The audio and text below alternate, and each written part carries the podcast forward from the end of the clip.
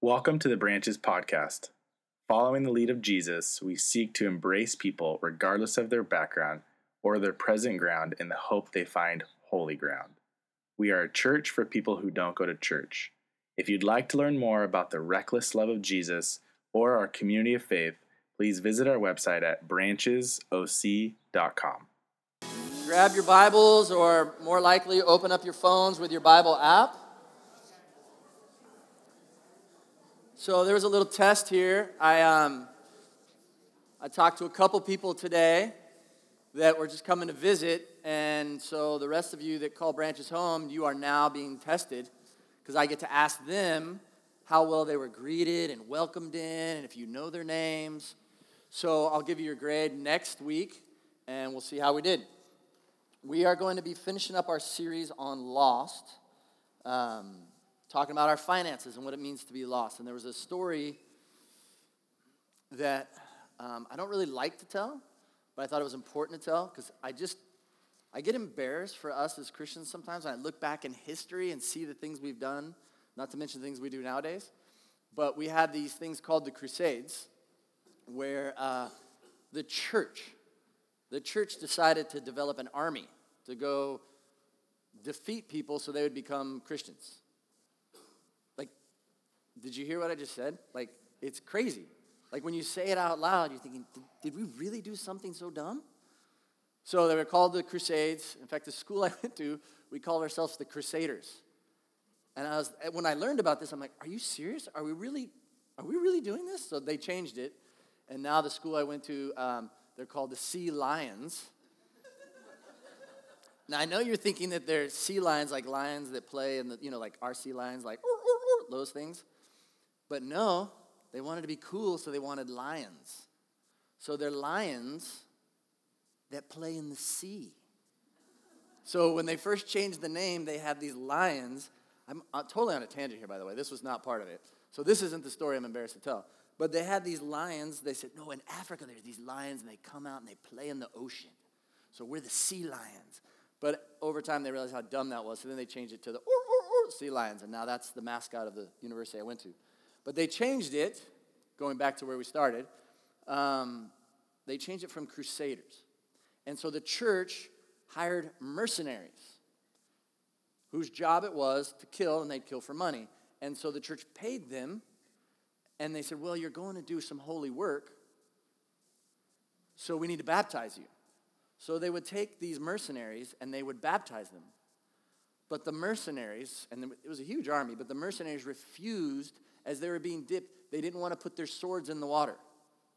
So they would be dipped under the water, but they would hold their swords above because they wanted to give, give God everything, but they wanted to be able to do whatever they wanted with their swords. So they didn't want their swords to go with them in the baptism.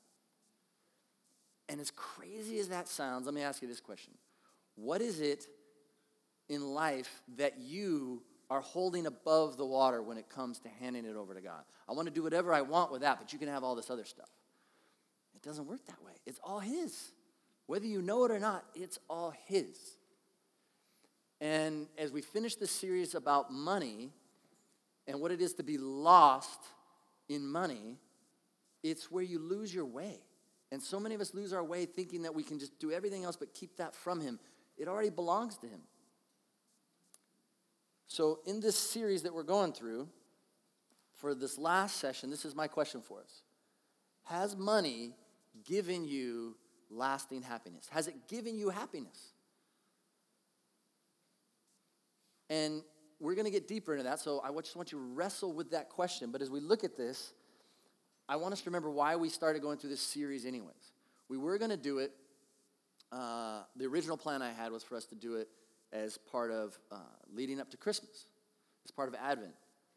But I wanted to make sure, because see, at the, at the end of the year, there's year end giving, and I didn't want anyone to think that we were going through this series to get something from you. Because the reason this has been on my heart to go through for so, so long is because we want something for you. We want you to be set free. And money is, like we said, it's neutral, but it can take a, a hold in your heart. It can lead you astray. And when this tool, though, is used for what God has expected us to do with it, it can bring great joy, not just to us, but especially to others. So, money can bring happiness, but not in the way you might think. Also, as we talked about this, we talked about being a follower of Jesus. You can't be lost in money and finances. And you know when you're lost. This isn't like we had to like tell you, "Oh, you're lost." You just know, I know I'm supposed to be here or somewhere, but not where I'm at right now. I'm somewhere where I'm not supposed to be. That's the sense of being lost. But as a follower of Jesus, you can't choose to remain lost. You can't ignore that. Your, your spiritual life, your financial life, your physical life, it's all intertwined. All of those work together.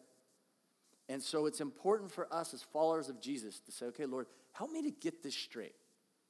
What do you want from me? What is this actually supposed to look like? We went through a couple different things that we wrestled with.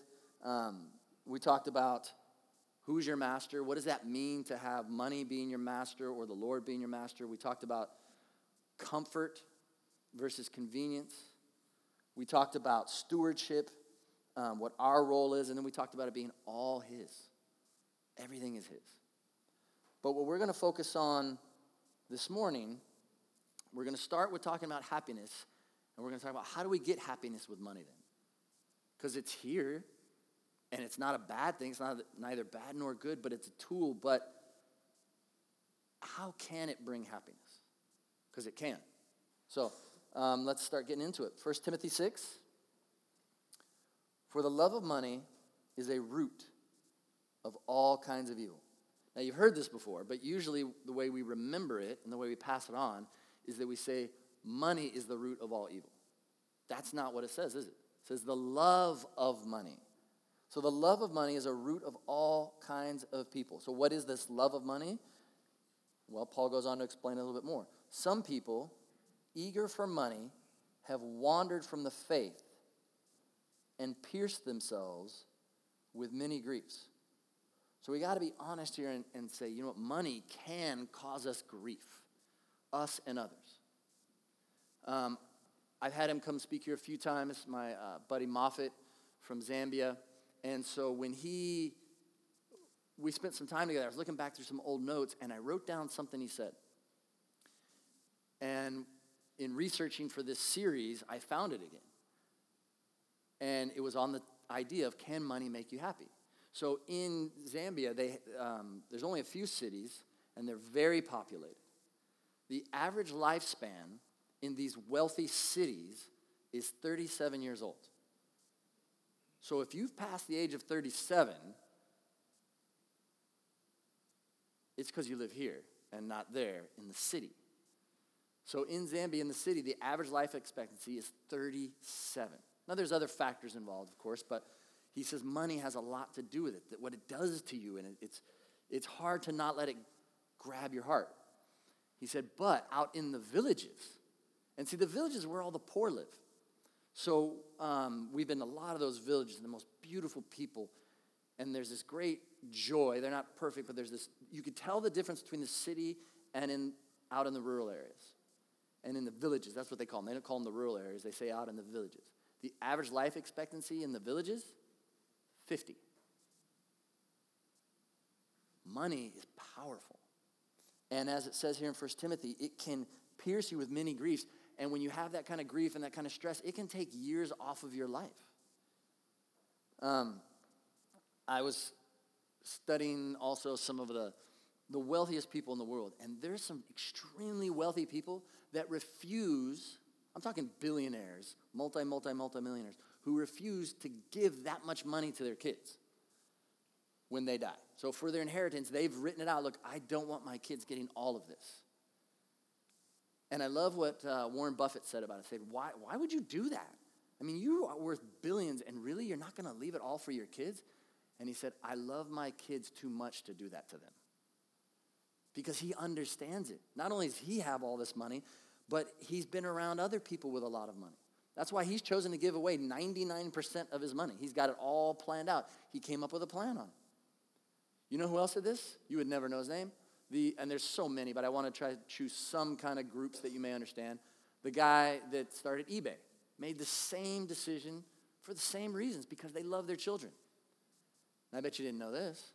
The bass player for Kiss, Gene Simmons, made the same decision because he loves his kids. That guy's got lots of money. He's still making it all the time, royalties and such. But he loves his children, and he even understands that this money can grab a hold of their heart. I don't want to just give them all that because that's not really blessing them. So he understands to some degree that it can, the root, the love, the love of money, this eagerness to want so much more can get in the way. But there's one of my heroes, and I think he helps to explain this more clearly than I could. And we've talked about him a little bit. I've told you about books that I think you should read um, Rich Christians in an Age of Hunger, uh, The Treasure Principle by Randy Alcorn. And there's another person's life. He's written about it, but he wrote about it so long ago that if you tried to read it, it's Old English, be difficult. But this is what John Wesley, this is what happened in his life with money. So he grew up, his father was an Anglican priest and in a poor area, and he had eight kids. So John Wesley grew, grew up in poverty. But even with that poverty, he said, you know what, this is what I want to do. I want to be a pastor. So prior to being a pastor, uh, he worked, well, I mean, he, he did it on the side, but he was at Oxford University teaching. And the, a person at that time, a man, a single man, could live on 30 pounds, not dollars, but pounds a year comfortably. And so that's how much he made.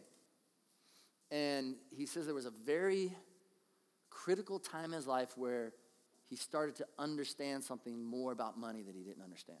Because at this point, he's making more than his dad used to make. But this, the, the maid had come in to clean up his room, and he had just gone and bought some pictures for the walls. So he bought these pictures for the walls, and he was just finishing putting up these paintings and, or whatever it was that he put on his wall coverings. And the maid came in. It was the middle of winter, and she was coming to clean up. And he looked, and all she had was like this thin, like thin, thin cloth to deal with all the winter. It wasn't like she put her jacket and left it downstairs. This is all she had because she was so poor. And his heart was moved, and so he wanted to give her some money to go buy a new jacket. And he realized he had no money left. He'd spent it all. And something clicked in him. He looked, he said he looked at the walls and he saw her freezing because he realized he had taken what he could have cared for her and put it up on the wall. He had nothing left. And so he made a decision. So the next year, he was very, he planned it all out. He lived on, for that year only on 28 pounds. So he had two pounds to give away. Well, as we talked about a little bit with John Wesley, he started making more money because of his preaching and especially for his writing. And so money started coming in. So the next year it doubled. But he decided to live on only 28 pounds. Then it went up to $90. He still only lived on 28 pounds. It went up to 120 pounds a year. And he still lived on only 28 and gave it away. So then, as we talked about, he became really wealthy for that time for being just a, a pastor and a writer. He still only lived on 28 pounds when he made 1,400 pounds. So when he was at one of his you know, the highest points of finances, he was living on 28 pounds and giving the rest of it away. Now, I don't know if it's all from that one moment, but something clicked. And he said, Look, I'm not happy keeping all this. I'm getting a greater joy from giving it out. It wasn't like he's like, Oh, poor as me. I've got to live as poor as I can. Poor me. He was still living comfortably. But as he made more, he didn't start living on more. He started giving it more away. He had a plan. And that's where his joy came from, and that he wrote about and wrote about. And so when he'd go and speak, he, would, he was so passionate because he loved people and he wanted to set them free and have them do what he had done because he was so free and so filled with joy.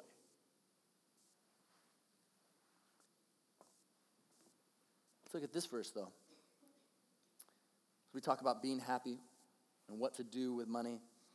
He's in Acts 20, Paul again says, In everything I did, I showed you that by this kind of hard work we must help the weak. Remembering the words the Lord Jesus himself said, It is more blessed to give than to receive. Money can go either way Possessions can go either way. But the way that we need to look at it, so that we're not lost, the way to look at money is this is an amazing tool. This potential for such good. That will begin to bring joy and happiness as you realize you have with you have in your possession, you got here, you're wearing clothes. So I know you have stuff. But the way that you can get full joy is to find ways to give it. Like when you hear this passage, it's usually, hey, it's better to give than receive. And it's usually brought up from a parent to a kid when they're like, I didn't get what I wanted. And you're like, hey, that's not what this season's about. It's better to give than to receive. And so we kind of lose it. No, think about it like Wesley, this potential to do. What in the heck did he do with the over 30,000 pounds that he gave away in his lifetime? Imagine how much good he created by being a good manager of God's stuff and thinking through how should I give it away? Who should I care for? This money has the potential in, in the hands, in our hands, as children of God, money in our hands has the ability to feed the hungry, to give water to the thirsty, to care for the widows, to care for the orphans, to care for the oppressed, to care for the imprisoned, to care for the lonely, to give to the sick to get healthy. Money is powerful. It is a gift that we have been given the honor of distributing for Him. I mean, if I told you, hey, Buffett has an opening, and he said he needs somebody from branches to do it, he's got to give away 99% of his money. Can any of you do that? Would you want to apply for that? How cool of a job is that? In fact, it's such a cool job, I've considered doing it. I'm like, maybe that's what I should do. I mean, I'm a pastor, but maybe I should get into one of these foundations because I know where some of these needs are. Wouldn't that be cool? But I have that job already. Just the money I have to work with is a lot less, but I still have it to use, to give away. So do you. So that's what we need to wrestle with. So, this joy, where does it come from? How, how do we do that? Well, this, I believe, is the answer right here. I know you're like, wait, we're still in Matthew 25? Seriously? How many weeks in a row have we been going through this? I may go through it next week. You give me side eye, I will go through this next week and I will force you to go through it. Matthew 25, 21. Remember these servants, one was given five talents, or as what we refer to it as $5,000. Another person was given two talents, or $2,000 and another 1,000 and their responsibility it was given to them by their master to go and distribute it, to hand it out, to take care of his stuff the way he would want it taken care of. And so the one invests. And as we talked about investing, what John Wesley was doing was investing, but investing correctly. He could have put it in this or that and let it grow and grow, and he could have, but his choice was I'm going to invest it right away. I'm going to invest it in people and the poor and this and that and this school and these educations and these books and these schools. And so he gave it away. And the master in this situation, for the one that was faithful, the one that invested it the way he would want it invested, that put effort into it, thoughtful, diligent, he says this Well done, good and faithful servant. You've been faithful with a few things. I will put you in charge of many things. Come and share your master's happiness. Obviously, you can tell what I'm going to focus on because it's in bright green. You figured this out by now when you see me. We're going to focus on what it means to be faithful. In the time that we have left this morning, we're going to focus on what does it mean to be faithful? Because by being faithful, God to these servants says, Come in. I'm happy. I want you to have this happiness. Now, it doesn't mean that they're happy because they're given more. Because as we find out later, he entrusts those who were faithful with more. But it's not like, hey, here's your payment. No, it's as if you're working for Buffett and you're distributing his money and you do well. And he's like, hey, you're doing great. Remember, I told you we had this much money? I was kind of holding back a little bit. Actually, I have more. And now I'm going to entrust you with even more to give away. There's the happiness that comes from that, and the master is confident in the joy that his servant is experiencing. He says, I want you to have the same joy that I have, the same happiness. Let's do this. So, the way to be happy with money, so you can answer that question, has money ever made you happy? Being faithful with God's stuff is what's gonna make you happy. Trying to keep it and buy stuff or acquire things or to make yourself happy, it just doesn't work. It doesn't work. So, what does it mean to be faithful? Because if being faithful is what God's requiring from us, and by being faithful, we will have happiness and joy when it comes to money, what does it mean to be faithful? Well, this is how faithful is defined trustworthy, competent, wise, loyal, firm. As I'm going through this, I want you to think Am I doing this with money? Am I being constant? Or another way to say it is consistent. Am I, am I being faithful, fidelity, you know, having only one husband or one wife? Like, am I being focused here? True, dependable, reliable, honest, sincere, sure, genuine, secure, honorable. When we go through those words, dependable and reliable, for us today, I think that those are two terms that are most helpful. This is the way I would describe faithful. If we're going to have a standard for faithfulness, we need to use the same standard for faithfulness that we do with our Lord, with His money, with our faith, with our community of faith or the church. If we say that we're faithful, then we should use the same standard here that we use outside. For example, if you woke up this morning and your hot water heater didn't work, and we were staying at your house, and then we came downstairs, and you're like, I know that heater, it's like two or three times a week, it just doesn't work. Would you call that faithful? That hot water heater? No way. Not a chance. What if um, you, your car, and you knew that once or twice a month, that sucker ain't starting? Or another couple times a month, you're going to be going somewhere and it's not going to make it. Hey, most of the time it's reliable. That would not be your car anymore, would it? Because for the most part, if you have any ability to, that car is not faithful. You can't depend on that. If you were to pay your mortgage or your rent only 10 times out of 12 for the, for the month, do you think that the landlord or do you think that the mortgage company would go, 10 out of 12 ain't so bad? Good job. Way to go. No. Your credit report defines whether you're supposed to be faithful or not. Do you do what you say you're going to do? That's what faithful is. So let's get into this. Let's kind of start landing the plane to some degree. I know most of the time we spend a lot more time really wrestling with the scripture, but we've been doing that for five weeks. So now, what does this look like? What does this look like on a day to day basis? What does it mean to be faithful with His stuff? So, some of this is stuff that we've gone through, and some of it just fits with that title of faithful. So, practical where, the, where the rubber meets the road, what is God expecting us to do with His money? What does Scripture say? As we talked about, God's Word is filled with a map. It's a map with His money and His stuff, telling us how to handle it, how to work with it. We need to have a clear plan for His money and possessions. In the very beginning, I said, if you don't already have a plan, if you don't know where the money is going or where it's coming in, then get mint.com. And it's free. So you don't have to have anything to start. If you're not tech savvy, it's super easy. Because that way you know what's coming in and what's going out. But we need to have a plan. But to have a plan, we need to know what's coming in and going out. So know how much is coming in, know how much is going out. Don't spend more than comes in. And as we talked about, you invest God's money first.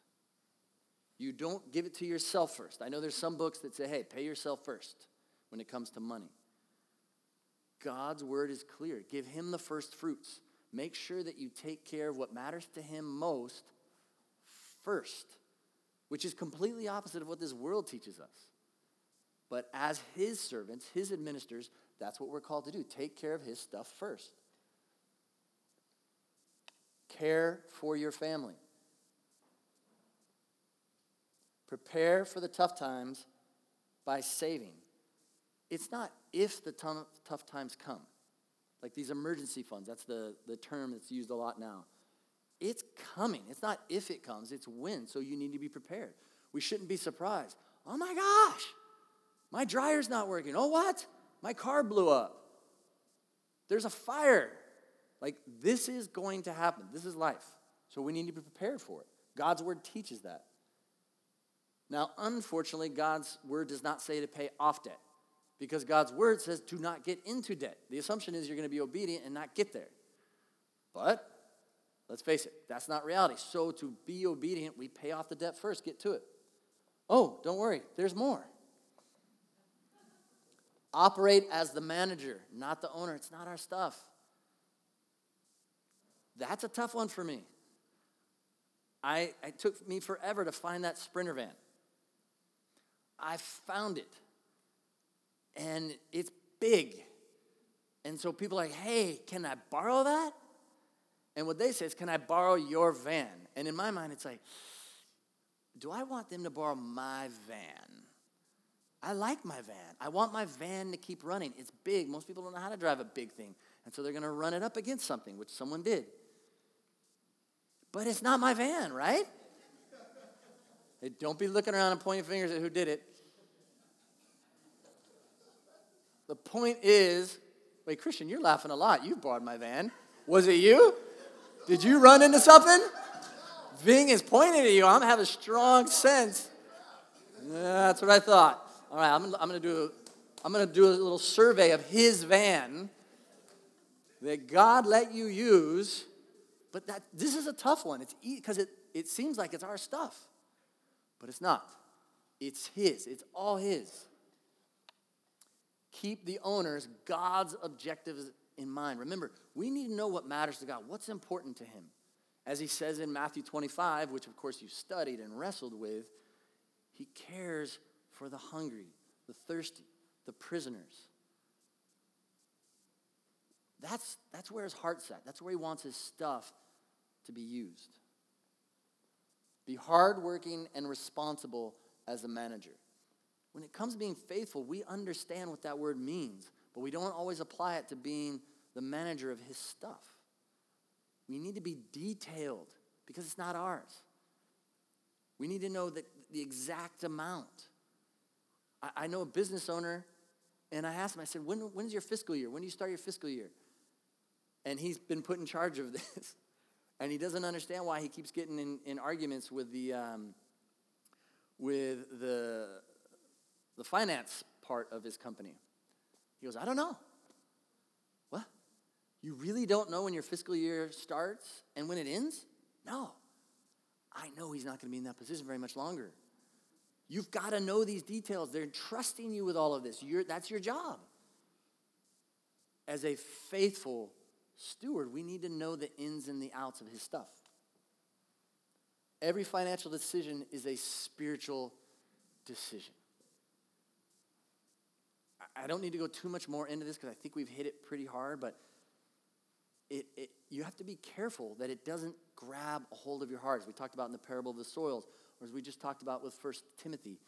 Our heart, for some reason with money, it can tempt us, and we want to possess it. And then when we possess it and we spend it, then we want to spend more, and we want more, and we. Want... You've got to be careful. Follow through with His financial plan. Take it to the end. And the last one have a yearly financial checkup to make sure money has not found a way into your heart. This could be with a financial planner, it could be with a friend where you just lay it all out and say, Look at this. Because if we want to know where our heart is, we just have to look and see where the money's been spent. So, as I told you, John Wesley, I love the way he approached things, so I took something he said and I kind of tweaked it a little bit to modernize it and put it in order. And uh, this is what he said to simplify. What does it mean to be faithful? He didn't say this is the simplification, but I'm saying it.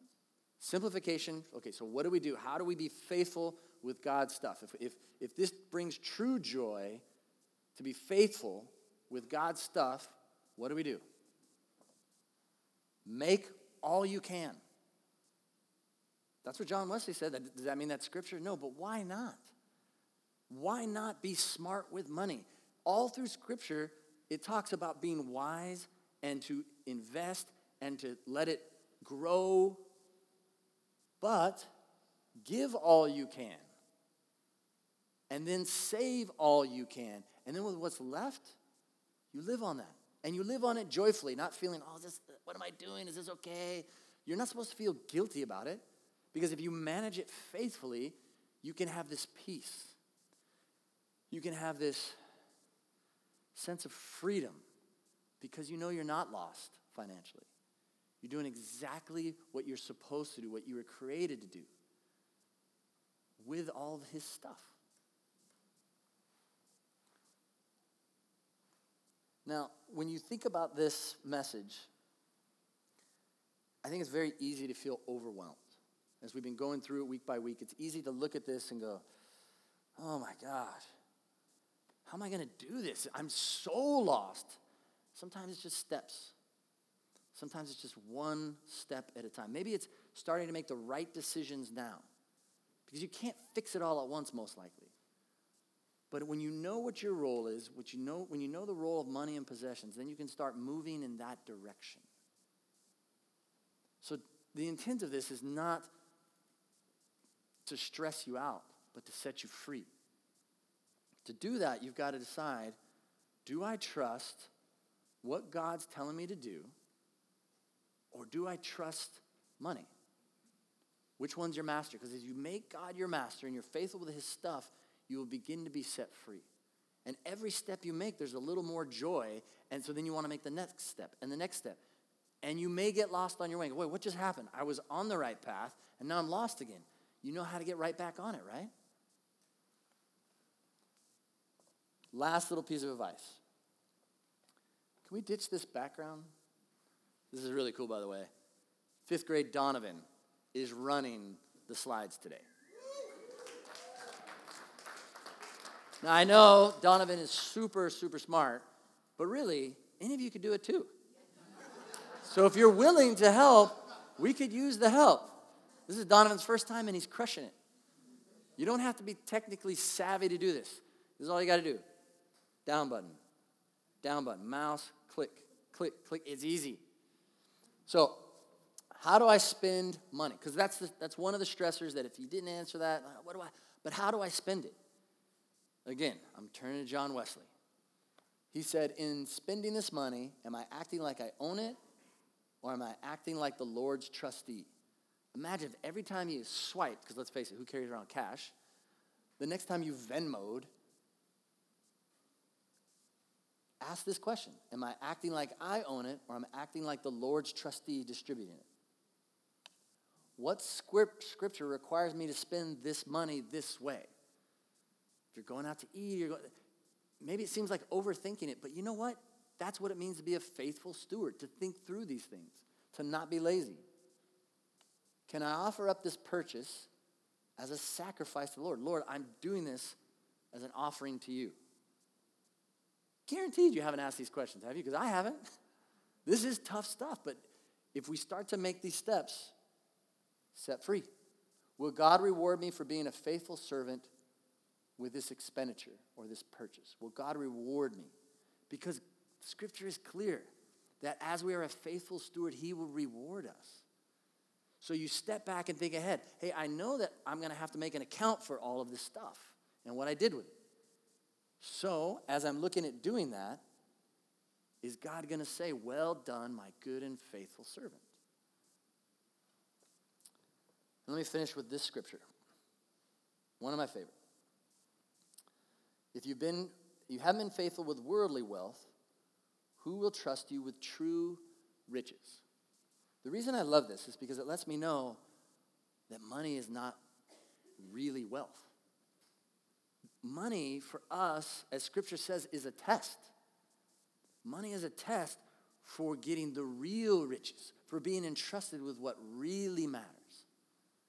Isn't that cool? Like there's this hope, there's this excitement because he's given us the test, but he's given us all the answers to the test. Look, here's the test. Here's the answers to the test. Now just put these answers into these blank spaces, and you're going to pass. And when you pass this test of money and possessions, then I'm going to entrust you with the real riches. What? Think about that. If you knew that you came home and there was a $10,000 check that you didn't expect that just came in, woo, there'd be this temporary excitement, right? What are the real riches then? What are the real riches that he's talking about? And I'm going to quote someone who's just as smart and just as wise as John Wesley. Stephanie Rose said this about money. I found this in my old notes too. I don't even know when she said it. She's probably teaching me. There's a difference between money and real wealth.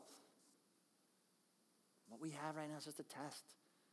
And we get the joy of sharing that. So it's our responsibility to be faithful with it. Can you do me a favor and join me by, if you're able, can you stand as we pray? I'm going to invite the worship team up.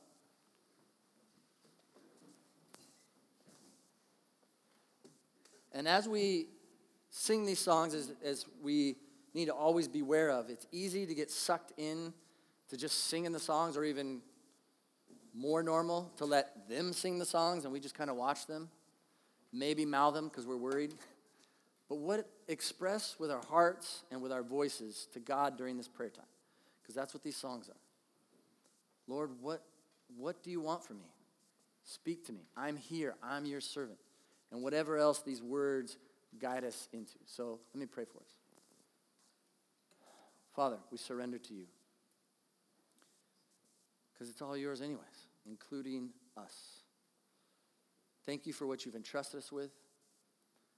We ask that you would help us, guide us, encourage us, rebuke us when needed, and help us to challenge each other, Lord.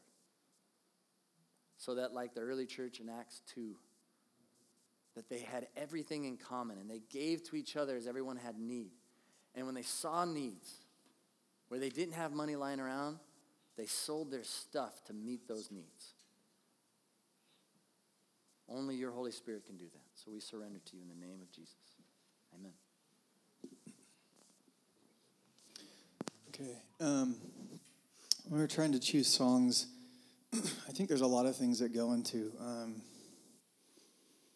not wanting to share our wealth or what we have or what God's given us. But I think one of them that kept ringing true to me was um, just fear fear of that if you give things away, that God isn't going to take care of you.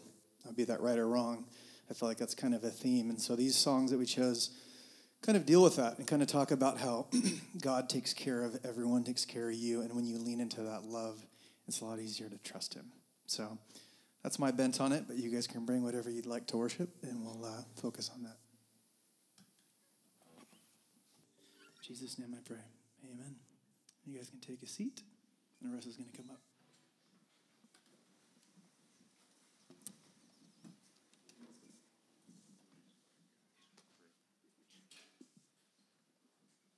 Well, Boog, thank you for, uh, for sharing this last several weeks on money. I know it's, uh, it's a challenge but it was uh, it was good. And uh, I want to know want you to know that we do have share something in common in that we're a little sensitive to the fact that they changed our alma mater, or the, at least the uh, the slogan. I I was an artist, a mighty mighty artist in Laguna. So, but it, they changed it to the Breakers a couple years ago, and I'm still a little upset about it. And Sharon Matt, just so you know, I really respect Warren Buffett, so I'm going to be following his, uh, his going forward. There probably won't be much, much left. Uh, just want you to know it in advance. Um, but truly, one of the things that, that really struck me as Boog was uh, sharing this morning was his definition or the definition of faithful. And as believers, as followers of Jesus, I would hope and pray that we're all striving to be Christ like, to be like Jesus. And that when we do reach the pearly gates, and for some of us that's probably sooner than later, um, that we are greeted with, Well done, good and faithful servant. And the definition of faithful again, dependable, reliable, honest, sincere, honorable, sure, genuine, secure, trustworthy, competent, wise, constant.